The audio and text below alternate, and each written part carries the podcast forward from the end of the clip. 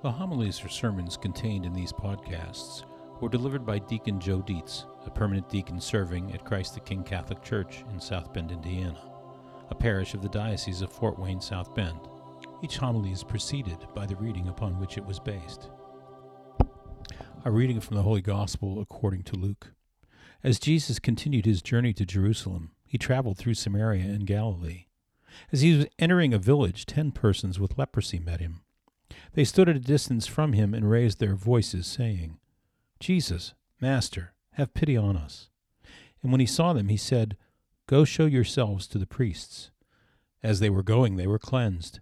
And one of them, realizing he had been healed, returned, glorifying God in a loud voice.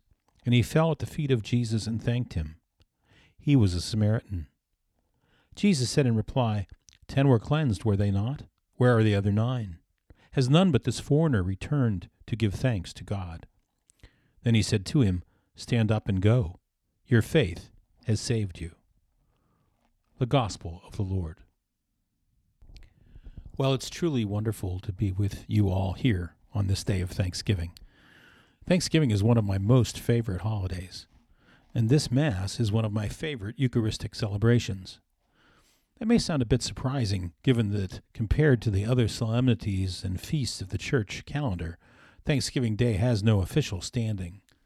It is not a holy day, and there is no obligation to attend Mass, which is one of the very things that makes it so appealing to me. The fact is that we are here not because we have to be, but because we want to be. On a day with many other demands and commitments, be they travel, family, or food preparation, we are here either in person or via live stream to gather together as church family and give thanks to God by sharing in His most wonderful gift of this Eucharistic feast. And as we break open God's Word, we ask ourselves, what exactly is going on here with these lepers? This gospel is well suited to the day because it clearly appears to be set up by Jesus to make a point about giving thanks to God because he could have healed the lepers right then and there, as he had done with most others. An immediate present healing would most likely have led to immediate praise and thanks from all ten of them. But instead, he simply gives them the direction to go show themselves to the priests. The Mosaic law guidance for lepers seeking a determination of having been cleansed. For only a priest could declare a leper clean and thereby enable them to return to the community. To their credit, they don't question, but go as directed, showing some expectant faith, for why go to the priest if you don't expect your condition to have improved? And on the way, presumably once out of the sight of Jesus, they suddenly find themselves miraculously healed. But only one of them returns to give thanks. And this is not by accident. It is precisely so Jesus can make the point that giving thanks to God for graces received is a necessary part of the faith filled life. Jesus wants to make an example of this one single Samaritan leper that understands the right relationship between healed and the healer, not simply for the sake of his improved condition that day, but for his ongoing disposition toward his loving Lord God. This would seem a straightforward message of our need to thank God for the many blessings He gives us. And we would happily all go home with this simple lesson on the need to be thankful. Until we get to that last line Stand up and go. Your faith has saved you. Whoa. What exactly does that mean in this context? Saved you. What about the others? Were not ten healed? Or did they just get turned back into lepers? Your faith. Don't you mean your gratitude saved you? Maybe this isn't just about thanks after all. Your faith has saved you.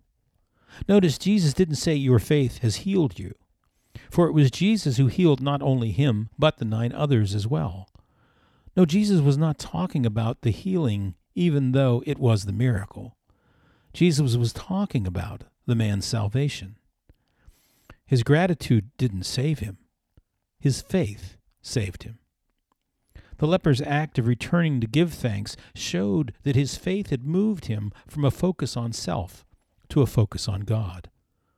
The returning to give thanks was the act of faith, not an act desperate for a healing, but an act of recognition of the God who had healed and who called him to much more than simply a life without disease, but to a life in relationship with the conqueror of disease.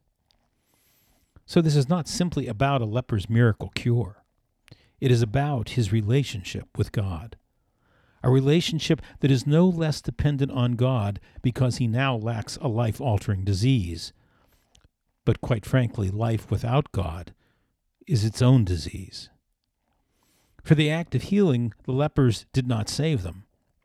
It significantly changed their earthly life, but it did not obtain their eternal life. We cannot equate earthly improvement with eternal salvation. It is a means to get there, an encouragement, a grace, an opportunity, but it is not the end.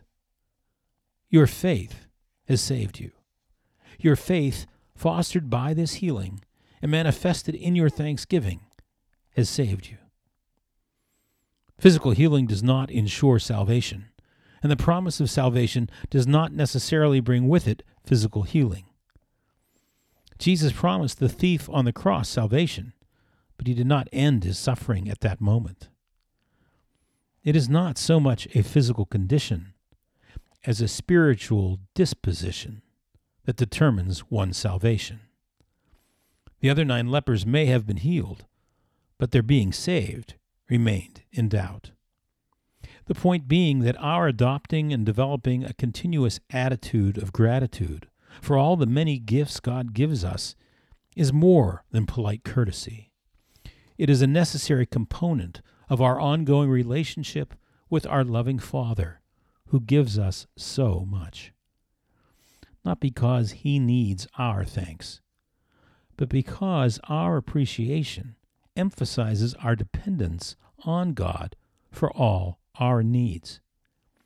If we don't see ourselves as being completely dependent on God, then our ability to surrender our lives to Him, to draw on His power, to follow His lead, His instruction, His teaching is limited.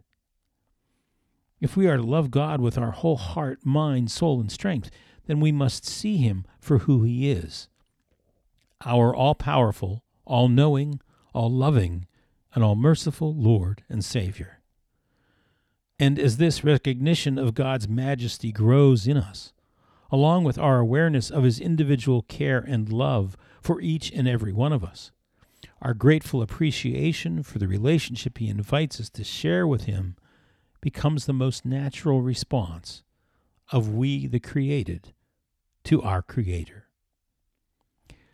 So, if we find ourselves struggling with maintaining an ongoing spirit of gratefulness to God for our many blessings, Perhaps the key to developing that spirit of gratitude lies not in a better appreciation for God's gifts, but in a better appreciation of God.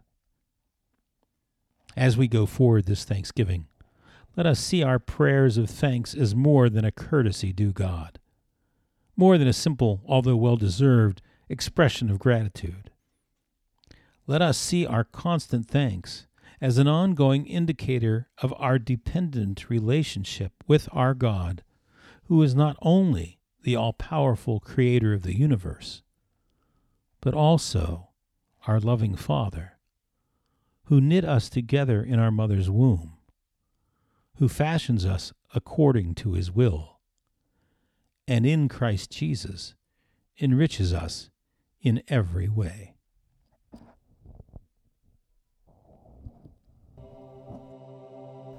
For questions or comments on this homily, write to Deacon Joe 2017 at gmail.com.